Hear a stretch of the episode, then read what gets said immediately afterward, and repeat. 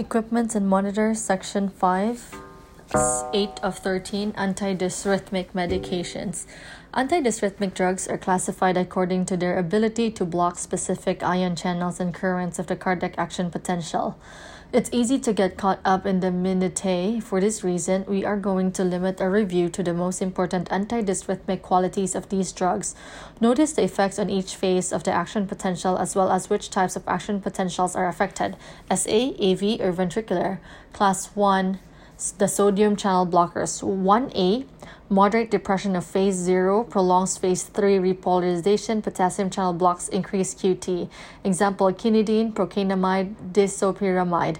Uh, class 1B, weak depression of phase 0, shortened phase 3 repolarization. Examples, lidocaine, phenytoin.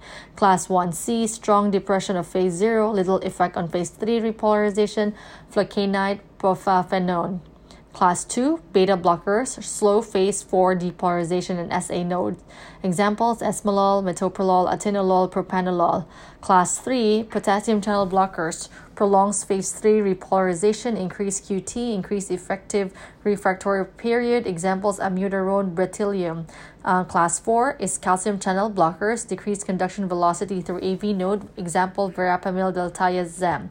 Adenosine is an endogenous nucleoside that slows conduction through the AV node by stimulating the cardiac adenosine 1 receptor.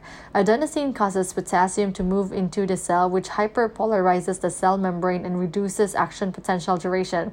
It is rapidly metabolized in the plasma T half 5 seconds. It is useful for supraventricular tachycardia as well as WPW with a narrow QRS. It is not useful for AFib, a flutter, or ventricular tachycardia. It can cause bronchospasm in asthmatic patients. How to dose adenosine. For peripheral, AC preferred is first dose is 6 milligrams, second dose 12 milligrams. If it's central, first dose 3 milligrams, second dose 6 milligrams.